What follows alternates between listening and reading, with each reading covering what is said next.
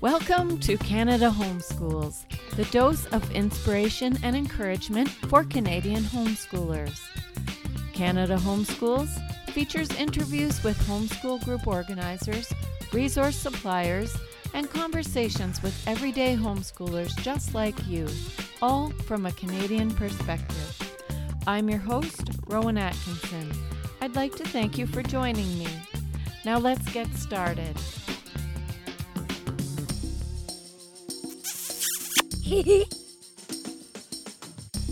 In 400 meters,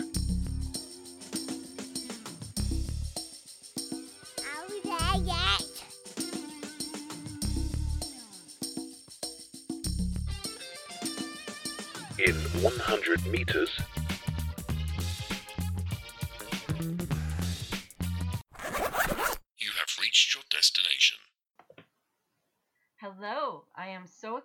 Hello. with me today on the podcast Bonnie Landry. Bonnie is a joyful homeschooler, speaker, and author, and all things Bonnie can be found at ohthatsimple.com.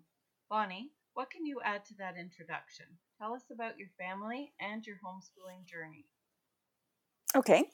I have seven kids. We've been homeschooling for 28 years. My oldest daughter is almost 32, and my youngest daughter is 12. So I've got a big, uh, you know, age span. Um, they none of them have ever been to school. They've all graduated as homeschoolers, um, and none of them have ever wanted to go to school. So that's you know, that's kind of a good sign. Um, we have, what's that? Oh, I said what was that? that's a Sorry. factor too. That's a factor for That's sure. a factor. Um, so Mhm. yes, um, so our family uh, is five of them have graduated and gone off to school uh, at various uh, types of universities and various post-secondary study. Uh, my three oldest are now married, and I have five grandbabies in the last couple of years. Um, and I have two at home that are actually homeschooling. One is I have an adult son at home who's working uh, with his dad, and I have a 16 year old and a 12 year old um, at home homeschooling. So, uh, you know, so we're winding this up. I've probably only got about another maybe four years to go um, uh, as per plan. And my husband's sort of working towards retirement around the same time I retire from homeschooling. We're hoping, or at least partial retirement. Um, and we are i don't know we just i just really love what i do. I really love what i do. It's it's fun to think about um, being done after this many years but uh, i'll probably end up helping other homeschoolers and my you know kids if they want my help with homeschooling their own kids and that sort of thing.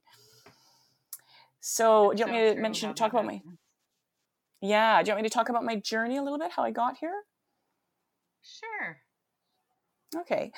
Uh, we, when my daughter was a baby, I'd never heard of homeschooling. So when my oldest daughter was a baby, I was a single mother. And I heard somebody say they wanted to teach their own kids because they wanted to travel. And I thought, oh, that is a cool idea. I want to teach my own kids. Now, at this point, I thought I would be a single mother with one child for the rest of my natural days, which of course didn't happen.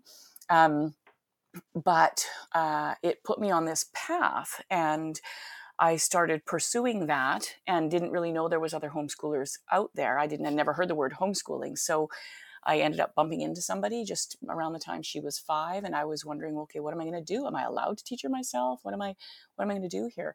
And we ended up um, come just crossing paths. There was very few homeschoolers in our town at that time, maybe 5 or 6 families and I happened to meet one of them, and she said, "Oh, well, I'm going to homeschool," and I thought, "Oh, they, people do that. This is this is so cool." So I ended up meeting up with them, and of course, the rest is history. But we, uh, my paradigm was very strongly that I want to teach my own child because I don't want education ever to be about coercion. I want it to be beautiful, and I want it to be uh, something that we do together, and that that coercion isn't involved in that. And so, as a result of that, you're sort of known for your signature conversation being about homeschooling with joy. And most of us have days that are joyful and days that are not so joyful. Can you tell us what are some of the things that rob us of our joy as we homeschool? I guess coercion being one of them we've already mentioned. hmm Yeah, I think there's a few things that can really rob us of joy. Many things actually, but you know, we need to. They probably all fall under a very general category of clutter clutter in the way we think clutter in the way we educate clutter in the stuff we own clutter in the activities we're involved in right so simplicity to me is a very important part of of uh, educating your children joyfully and having it be something that they want to do and that you want to do and it's not a, a struggle um, i sorry, what was your original question before you said what uh, robs us of joy? Yes, what robs yeah. us of joy So, so I think one of the things that really robs us of joy is trying to do school at home, trying to um, follow a pattern that the child isn't ready to follow. So we use an external thing, whether that's an, you know, whether it's an online program, whether it's a, um, a curriculum you've chosen, and trying to make the child fit the curriculum is one of the biggest frustrations I think people experience. And so it doesn't mean that curriculum is bad or curriculum is evil, but if you're trying to squish a child into a curriculum that doesn't fit them, you're going to experience frustration, and so are they. Um, sometimes you'll find, oh, just i I'll use a math curriculum for example. You have a grade two math curriculum. Some of the sections in that math curriculum will be easy for them, boring in fact because they know know it already. Some sections in that math curriculum will probably be too difficult for them, and some of them are going to be right on the mark for what your child is capable of learning uh, what what we have a tendency to do is as soon as our child isn't able to do something and they do it themselves they, children also do it to themselves they pick up on our um, needing to follow that time frame we assume that they're failing something. They're not doing a good job or we're not doing a good job because they aren't able to do the work that the archetypical grade two child that this book was designed for who by the way doesn't exist okay? It's it's a the archetypical child is a figment of somebody's imagination but they have to write the book for somebody. So they they choose you know what would be average. But the, the reality is le- the learning curve isn't like that you know? Children don't learn on a straight line right? There's ups and downs and wavers to the side and we we have we're teaching children. We're not teaching math right? That's a really really important concept to simplify our lives, to keep our expectations realistic, that any given math book probably or any book any any curriculum probably about a third of it is going to be something that your child gets you know and some will be easy some will be too hard so so we want to work with the child not with the program right That's a really good reminder that we're teaching children. And I've often tried to remind myself, you know, I could be teaching it, but if they're not really learning that, then I'm really not teaching it. So when we have that old paradigm of public education, then we get obsessed with grade levels and expectations and textbooks and curriculum. Or as you would say, Bonnie, we get hung up on measuring things.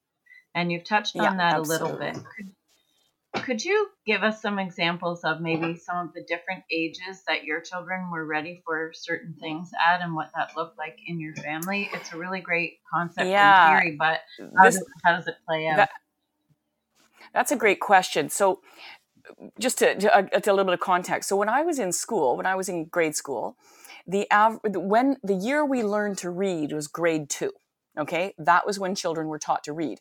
Well assuming that every seven year old is ready to read is like trying to fit every seven year old into the same shoe right? There's a big difference and that's played out really obviously in my own family. So my oldest daughter was reading really fluently um, at three and a half right? Which is remarkable. I look back on that and i think how is that even possible? But i've known other three year olds who can read.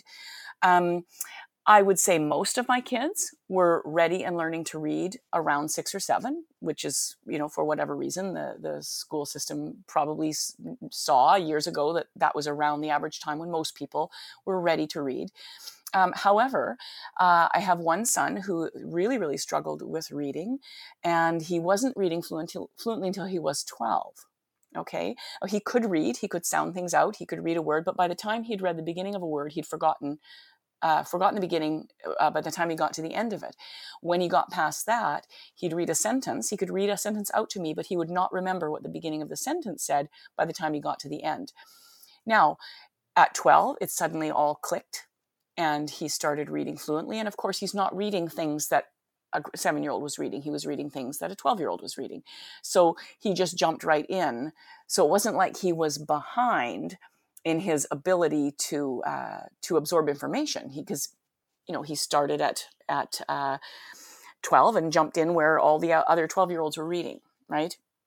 So so that's you know from three to 12 is a nine year difference uh, in when a child might learn to read effectively. And I've heard other people say stories of the same thing. You know, maybe got quite a few kids, and they see the same pattern that most of the kids learn to read around six or seven, but there's these extremes on either end. And to try and push a child to read before they're ready is really going to kill it, kill it for them.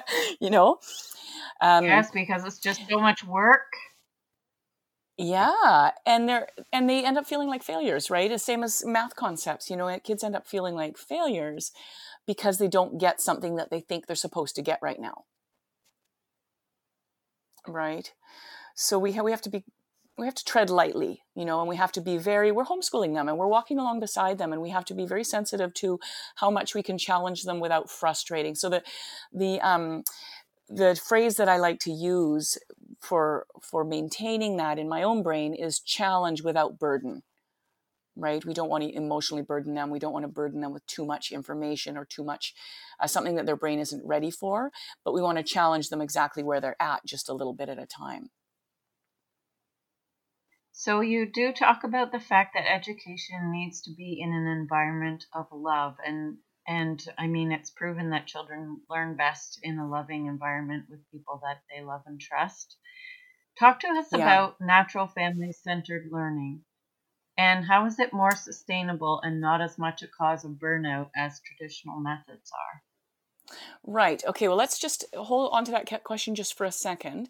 Just want to backtrack sure. to something you said about. Um, hold on. What did you start that question with? There was something I felt was important to comment. Maybe on. it's two different um, questions.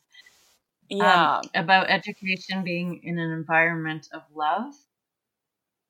I said um, that education needs to be in an environment of love. And then I asked you to talk to us about natural family centered learning. Okay, sure. So let's just focus on the environment of love for just a moment. Um, we all love our kids. You know, we, we, wouldn't be homeschooling them. We wouldn't care about their education at all um, if we didn't love them. It's, you know, parents love their children, and thoughtful parents are very considerate of creating um, an environment for their child. Um, you know that that shows their love, right? That they they want the child to know that they're loved. For you know, in this day and age, that's something that we know is important and important for healthy development to for the child to know they're loved. And of course, we love them, even if it's not always obvious. So, a loving environment this is why I use the word joy because loving, love doesn't always look loving. And all the decisions that we make for them and all the things that we do with them are out of love. So we are innate, we have, we have to assume we are innately in a loving environment, but it's not always obvious to the child if we're getting angry all the time or if there's hostility in the house, the kid's giving us lots of um, pushback. It doesn't feel loving. And so we often end up in this environment, which of course is based in love, but that feels full of angst, right? Is is full of angst, and so uh, so I, this is why I've chosen the word joy, joyful, as the environment that you want to create, because of course it's a loving environment. It just might not be obvious, and I think that it's very difficult as a human being when we're so relationship centered to live in the angst of knowing that we love our child so deeply and yet it doesn't feel loving when we, we're living in this environment of angst. So uh, i think that that's just a, a point that i think is really important for the context of the rest of the conversation is that of course the environment is loving. It just doesn't always look or feel that way. And some children are more sensitive than others to tone um, expression as well. So yeah it's important that they that it's joyful as well hmm Yeah. And so and so that we're not sort of constantly going through this interior conflict of this is not what I wanted. None of us homeschooled wanting it to be in an environment of angst. You know, when we imagined, when we romanticized what homeschooling would look like, um, it wasn't angst. it was cozy and lovely right. and you know it was wonderful and we um we just never pictured that this was going to be something um that we were going to bump up against our kids because of course you know when we became parents we never thought we'd have any problems either right i'm going to do all the right well things i was the old you know yeah.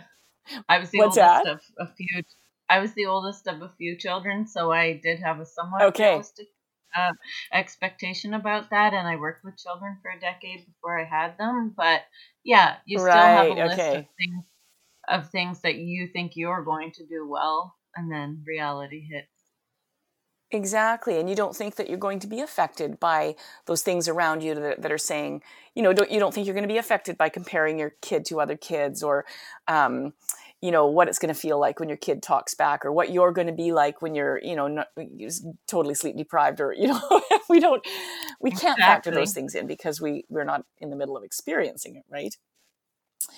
So, um, so part two of that question was about then family centered learning um, the the structure that we use in our house is that I have certain subjects that I work with my kids one on one, and then other subjects that we do together that lend themselves well to um, to being together, reading together, um, exploring, studying, researching together. Uh, that become our family centered learning, which I think is what most people sort of hope for when they when they uh, plan to homeschool their kids. Of course, depending on their reasons why they're doing that. Um, and so usually what I do is, you know, my life is different now. I have a 12 and 16 year old, so they're pretty independent um, in their learning. We still sit down and do uh, sort of our family learning every day. But essentially, what I would do is work with my kids one on one. But I would read together at the over the lunch table because we're in breakfast table because we're already gathered, um, and that's when I would read uh, some really good novel to them, and the novel would become the backbone to whatever we were studying. Okay, so sometimes the novel would just um, be its own uh, entity, right? We're reading Charlotte's Web, and we're going to look up all the things and talk about all the things that are in Charlotte's Web that are learnable, you know. Um, and sometimes they would be chosen specifically because, well, I want to study the Middle Ages or I want to study Canadian history, and I um, would choose books to read to them, uh, novels that would make history come alive, right? So, uh, so that's a very, I would say, still to this day, that's my favorite part of the day, and I'm I'm quite sure if you asked my kids, well, what if your mom stopped reading to you? That they would think it was like their oxygen supply was cut off, you know, because it's Oh, such a part of our family culture. Yeah. Um, uh, it's such a part of our family culture. And even when I've had kids go off to university, when they're home in the summer, um, they would sit around and listen to me read to the younger kids. Uh, oh, I remember this book. I loved this book, you know, and uh, it's it just creates such a beautiful, um, joyful family culture right to be reading together and to really get the most out of what you're reading by which is topic for a whole other um, podcast really is how do we how do we really milk a book for for all it's worth and how do we make literature the backbone to our study but so literature really has is become the the backbone for uh, family centered studies you know so it's covering a lot of social studies it's covering some of our science um, you know whatever comes up in the book that we want to explore Well, I am definitely game for having another episode just focusing on um, using literature as curriculum and as a springboard for learning. So, yeah yes, let's look forward to doing that sometime. Um, so, you've talked to us just briefly about that. Can you tell us about um, chocolate chip math? yes. Uh, so basically, um, when my kids are little, I start off just with a little cup full of, you know, 10 or 20 chocolate chips. Um, and I dump them out and we count them and we uh, add them and we subtract them. So it just it's like using a manipulative, it's like using any math manipulative, right? So you have little plastic elephants or you have little um, paper clips or whatever it is you use for your math, except it's yummy, you know, and so you get to eat them at the end of the lesson. So, um, so I would just dump them out. We'd count by ones, we'd count by twos, we'd count, eventually count by fives. I would take um, two chocolate chips and say, okay, if I add one more, how many is that? If I add two more, how many is that? Um, and then I would. Uh, you know, do the same thing for subtraction, the same thing for addition, for multiplication. Okay, I have two groups of three here. How many is that in total? Right? An introduction to to um, how we work with numbers. Um, and also fractions. So I would say, you know, here's 10 chocolate chips. How many would be half? How could we make these two sides equal? So there's two halves, right? So just this little conversation with chocolate chips sitting in front of us. And when they're done, maybe it was a five minute lesson, maybe 10 minute lesson at the most. When they're done, they get to eat them. So it's not about performance. It's not a bribe. It's not um, something that they get because they did well in their math. They it doesn't really matter. It's just these are our manipulatives and they're manipulatives and they're yummy, so it's fun to do math with mummy, right? you know, it's that simple, right? Um, I think I'm going to go do I mean, some math only right after I get off this podcast. I know. well, my kids laughed because when they got older and they were doing math on their own, and you know they would, you know, say be in their room working on their math or whatever. I used to bring them like a little chunk of chocolate or some hot chocolate or a mocha or something like that, uh, you know, just to kind of um, remember, you know, the, where we started with chocolate chip math. And what I what I eventually do once they've moved past um, chocolate chip math in terms of their they can write numbers, they can write symbols, they can understand symbols. I just get a little one of those little exercise books and I keep a little pile of chocolate chips in front of us and I just start writing out questions and using the chocolate chips if necessary. So, uh, you know, the chocolate chips are there and they still get to eat them at the end of the lesson, but I might write out, you know, three addition questions one plus four equals. And if they don't know, then we can uh, use the chocolate chips. And I can also show how how one plus four is the same as four plus one. I can move the chocolate chips around for them and show them that when you're adding, um, uh, order doesn't matter. You know, so there's some really uh, easy, simple things you can do just using just by the fact of having manipulatives in front of you, right? Um, you know, I had if if you were you know morally opposed to chocolate chips you could of course use something else but the kids are really attracted to something that they can um, you know that they can eat it, right? And uh, you know but you could use raisins or you know one of my sons absolutely would not eat chocolate chips. He wanted butterscotch chips. So you know we can we can be flexible here. Well, that reminds me that so when I was potty training my kids, so my older kids, I was much, I had four and six years. And so my older ones, I was still, you know, trying to do all the right things. And I didn't want to give them chocolate rewards and things like that for going potty. And I would have stickers and, you know, all these things. And, and then, um, and it was a nightmare basically. And then with my third daughter, I'm like, I don't care. I'm just giving her chocolate. She trained herself in like a day. And then the older Yeah. ones were, it's not fair. She got to have chocolate chips and I only got stickers and raisins. and yeah. So, life's yeah, life's not it fair, reminds me of that. yeah. No, I know. I am Yeah. just, but not And just- fair. Exactly. And something else too that I think is important is that uh I'm I'm not joyful every minute of every day. Of course not, right? I get mad, I lose my temper, I, you know, get grumpy, uh, you know, that happens. Um and I think that, you know, it's easy to always look at somebody else's life and think, you know, oh, they're so much better at this or oh, they're so much more well equipped for this job. Um you know they're such a better mom than i am they got no problems their kids are easier you know it's easy to look at another person or another family and think all those things um, we've had you know our fair share and definitely our more more than our fair share i would say of of um, life sufferings we've had lots of events happen in our life um, that have been difficult to get through. Um, did I always handle them graciously? Absolutely not. And so don't think I'm uh, have this magical gift. Um, but it has always been my ideal and my goal that that's what I'm working towards. And I would consider it to be something that I have to um, take a look at every day of my life and okay well why was i so grumpy today why was i using that tone of voice with my kids um, i think the the big ace in the hole that i have that has been has really carried me through this and made this a sustainable um, journey in my life in terms of homeschooling is that I'm pretty good at the big picture. And if you're not good at the big picture and you get bogged down with details, it is something you can train yourself to do.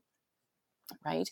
Um, you can, there's tools that you can use to be able to live in the present moment and keep your eyes on the big picture. Like, what is this really all about? And so I think that um, I just don't want anyone thinking that, okay, well, I never get mad. I'm just a naturally incredibly patient person, which is absolutely not true. Mm-hmm. you do have a brilliant smile, though, I think, which, you know, makes me feel more joyful when I see it.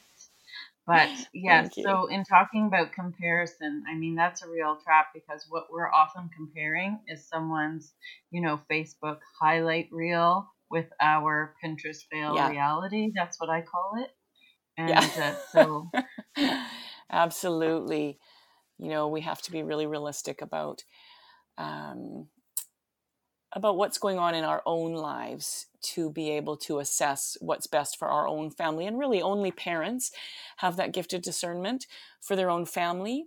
We don't always use it to the best of our ability, but somebody else, including grandparents, um, and aunts and uncles and your dearest friend, they do not have the grace to discern what's right for your family. Only you uh, and your husband do. Only you and your spouse do. Um, and so that's that's a grace that not only do you have, but you also need to ask for it regularly. You know where um, where am I being led with these children, and and what is it I I need to do Yes, and that big picture you, you were talking about, I call that having a vision for for homeschooling because mm-hmm. anything that's what I how I describe it is anything that's day in and day out over a long period of time, you definitely need to have a vision to keep your eye on. Yeah. Yeah.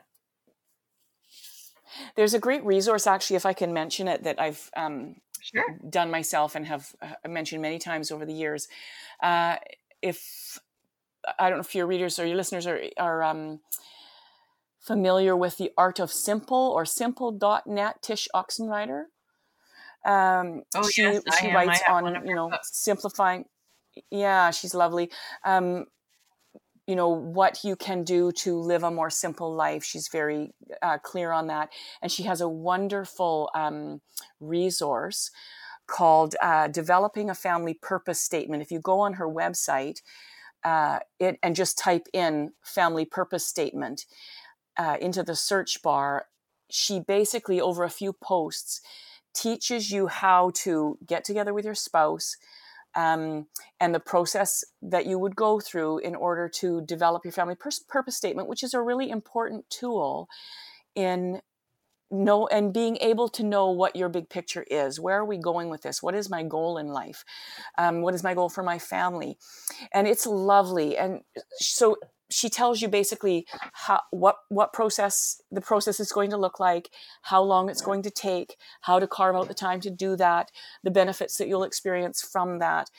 Um, and i really worth it. If you if you are unclear on what it is you want for your family, for you and your spouse, and for you and your children, it's a great tool. And I would highly recommend going through that few hours of, of over, you know, a week or two weeks of uh, going through that process of distilling down what exactly it is you want um, your big picture to be what matters in your life. And I'm going to put a link to her website in the show notes and also links to some of her books Great. at the bottom of the show notes page as well. So it'll be easy awesome. for listeners yeah. to get a hold of that stuff. Okay, well, I think, Bonnie, awesome. this has been great, and I'm looking at our time. So I think we're going to head down to the home stretch. Are you game? Game. Let's do this thing.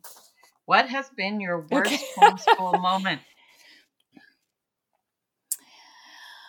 Okay, let's quantify. Worst homeschool moment. Um, it's a little story. Can I take a minute? Yes, sure. Okay, I'm baring my soul here, uh, Rowan. Okay, so Good. I uh, the same son I had that had a hard time. The same son I had that had a hard time um, uh, reading. Everything took longer for him. He's a smart kid, you know, but everything took longer. He just took more time to absorb information, more time to wrap his brain around it, and um, he really dislikes math. He he always did. Uh, it was just a struggle for him. And around grade nine and 10, we were, you know, we were doing algebra and he would, lit- I said to him, you know, usually by the seven or eight, grade seven or eight, my kids were independent and he was not. And I said, it's okay, you know, and he felt bad. Like I'm, I'm, you know, I should be able to do this on my own by now. And I said, you know what? I'm going to sit with you and do math as long as uh, I am able to. And if that doesn't work, we'll get a tutor you know, we're going to do this, right? And I'm going to sit here right beside you and I'm going to make sure you actually learn this, okay? So that I did that. So after maybe a year or so, basically, as soon as we would sit down, he would glaze over. Okay. Uh, I would say it's time to do math, and he would just glaze over, like eyes rolling back. and so at some point, I thought, you know, he's a really really nice kid okay? Real super nice kid. Um, i thought i think he's playing me. And i don't know i didn't usually feel that way about my kids. Like i would always just try and assume the best of them you know that if they didn't understand something they earnestly didn't and we'd have to find another approach. And i thought i think he's playing me. You know this glazing over like he's not even trying here. Okay? And so this was kind of an atypical thing for me to think first of all but i got to be in my bonnet about it. And i thought you know, you are you're playing me and I don't like this. So I started being firm, right? Okay, listen. You learned this yesterday. Okay? There's no way we went over five questions about this yesterday. There's no way that you can't remember this. And of course he would say, I, I don't remember it. And over the course of about a week, when I had decided to take this kind of hard stand with him, um, every day I was getting a little more angry, right? Um, because I believed he was playing me. And so at some point, I got really mad and I said, you know what? We've been doing this same set of questions for a week and you are just not paying attention. You are not getting it because you don't want to get it. And I, I yelled, I blew up at him. Okay. And um, so a few minutes later, well, you know, probably by the time I collected myself, maybe 20 minutes or half an hour later, and I felt really bad because he is a really good kid and not any, no kid should be yelled at because they don't understand their math. And so I came back to him and I said, listen, you know, I'm really sorry. I should never have yelled at you. I've been getting this idea that you're just being intentional about not cooperating about math with me. So, you know, I, I, I don't think that's true, but I just had that in my head and, and I'll try and take a different approach from now on and he said, Mom, can I talk to you about this? I said, Yeah, yeah, yeah, you, t- yeah, you can talk to me about it, but don't worry, I'm, it's not going to happen again. And he goes, You know, when you yell at me, I actually can't think at all. and I thought, mm-hmm. it's so true. Like, if our boss yells at us, our brain falls out. You know, it's not like we think, oh, yeah, okay, I get it now. I get this thing you're trying to teach me now that you're yelling at me. It's become suddenly crystal clear, you know? And True. so he was saying, you know, so mom, if you could just not yell at me, I'd really appreciate it. and it was really, really a learning moment for me because I think we do have to assume the best of our kids that if they're not understanding something, um, that we we really work with that and and you know try a different approach with them right? And so anyway yeah. So blowing up yeah. at my kid because he couldn't understand his math worst worst moment yeah. He actually sounds like he was even if he was having trouble with his math and reading he was sort of emotionally like articulate like he could explain that to you in a respectful way and oh kids couldn't. really yeah, I mean, I would say he's his emotional intelligence was sort of way beyond his years, you know. But uh, mm-hmm. yeah. Well, let's let's switch gears a little then. And this may be right. hard to answer because you have been homeschooling for so long. Uh, what has been your best homeschool moment? And it may be a collection of moments. Uh, you may give me more than one, yeah. just because you have a lot of material to draw on for that.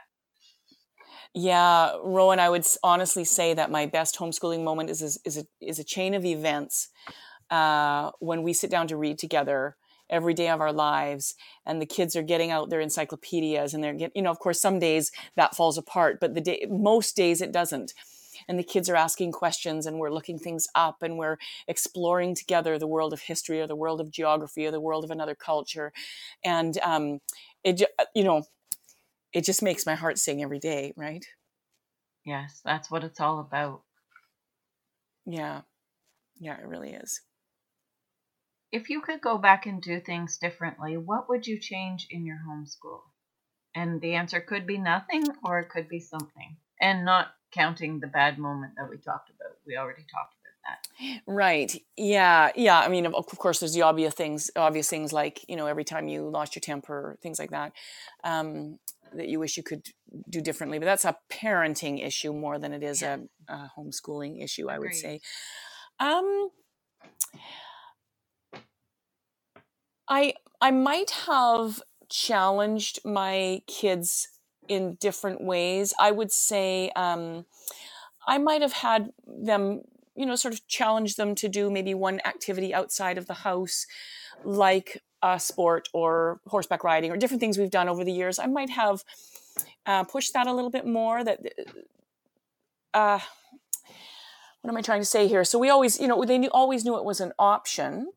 Um, but I would say some of my kids are quite, a couple of my kids are quite introverted, and I may have encouraged them a little more to, say, have participated in a a class, and I'm not even talking about a school subject, but maybe um, taking pottery or taking sewing or taking, you know, um, soccer if they weren't inclined to, you know, uh, especially the quiet ones. I might have um, required a little more of them or asked a little more of them in that way, so they had a little more, went out into the world with a bit more. Um,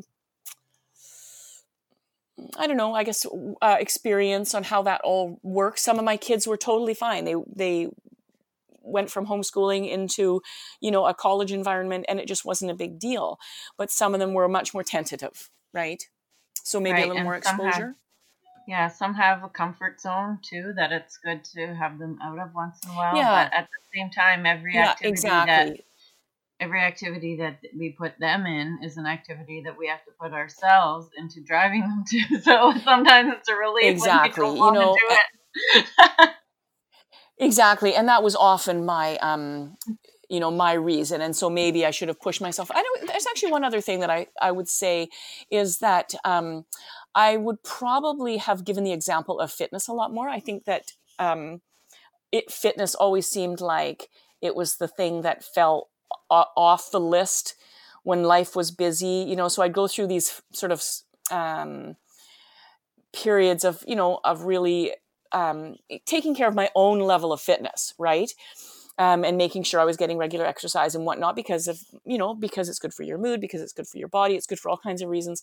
But as soon as I got busy, it would fall off. So um, I think the example I gave could have been a lot better in that area, right? And of course, now I am, now that I don't have, you know, babies and toddlers and whatnot, now that's become a priority in my life. So, um, but I wish I had given better example. Yes, I hear you. Me too. And I'm twice as guilty Yeah. because one of my majors was physical and health education. Oh, really? there you twice go. as much guilt. Yes. Well, I know it's terrible. what is one resource that you could recommend and why? You've already given us some some, but do you have another one you want to share? Yeah. Um, well, I mean, I hope this doesn't sound um, cocky or vain or something, but I've tried really hard on my website, practicing mam, on my blog, practicing mammal, to really um, uh, put all the things that I have used and loved over the years and compiled them in that. Now, I'm, I'm going through my blog now and actually revisiting all of my blog posts. I started blogging about eight years ago um, so that things are easier to find. Um, some of them are grouped, but if you type in anything in the search bar like reading or math or literature study or teaching high schoolers, I have all my like links to all the resources that I think are valuable there. So in reality, um, that's what I would point people to because there are so many wonderful writers and so many wonderful resources out there that um, that have affected me and, and affected the choices that I've made that I would you know be inclined to say you know go there and find the compiled resources there um, but Okay, also we'll put a link to that in our show notes as well. sure just www.practicingmammal.com No problem. practicing with a c p r a c t i c i n g yeah Great. Okay, thanks. We can just go have a look at those. And um, the next question is What advice would you give someone just starting homeschooling?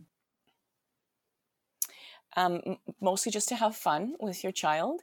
Um, that lots of learning happens through play, and you'll figure it out as you go along. Don't be thinking about high school when they're five.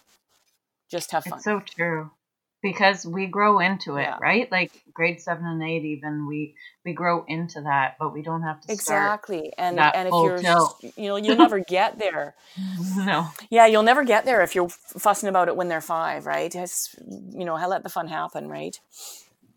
yeah. I mean, when they're five, it's just a lot of snuggling and reading and like some little things, and it doesn't take very much of the day, and you're just doing life. Oh, I know. It's yeah, so lovely. Exactly. Yes, it is. If you could leave the listeners with a word of encouragement, what would you say? I would say, um, mamas on your frustrating days, or dads if you're homeschooling. Um, but I think a lot of times it's the mums who really carry, you know, the stress load of what it is they're doing.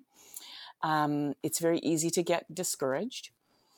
Uh, I would love you to just um, look in the mirror, look at that face smiling back at you, and tell yourself that you are amazing and that what you're doing is heroic and it's beyond heroic. You know, you've taken on the education and formation of your child or your children, and anybody who tries to take you down, or any event or any um, book that tries to tear you down or left you feeling torn down needs to not be part of your daily life that you you um, need to surround yourself with people who are going to lift you up because you're a hero Atta girl, atta boy. yeah yeah Thank you for that. Thank you. So, if you've enjoyed this conversation with Bonnie, she didn't ask me to say this, but she is offering a full day video workshop on homeschooling with joy on her website. We'll have a link to it in the show notes. And if you don't have a full day to watch it all at once, you can take it in more slowly by watching different segments. That's not a problem. As this podcast airs, Bonnie is offering you, the listener, 40% off for a limited time. So, depending on when you hear the podcast, but when you hear it live, there will be a code in the show notes for you at CanadaHomeschools.com, and I'll have more details about it there so that it's accurate for you in terms of when it, the time is limited and when it comes out. Bonnie, it has been such a pleasure to have you on the podcast. Thanks so much for taking time to share with us today. you're so welcome thank you for having me My pleasure. You were on my list of if I could have anyone on the podcast, who would I want? And it was you. So thank you so much. oh i'm so glad to hear that okay take care thank you. You too. Bye bye.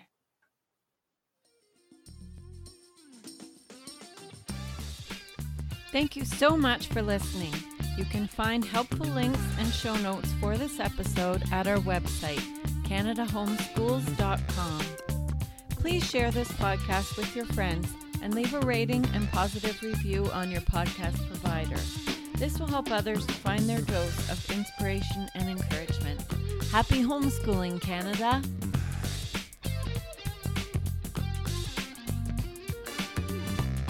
Hehehe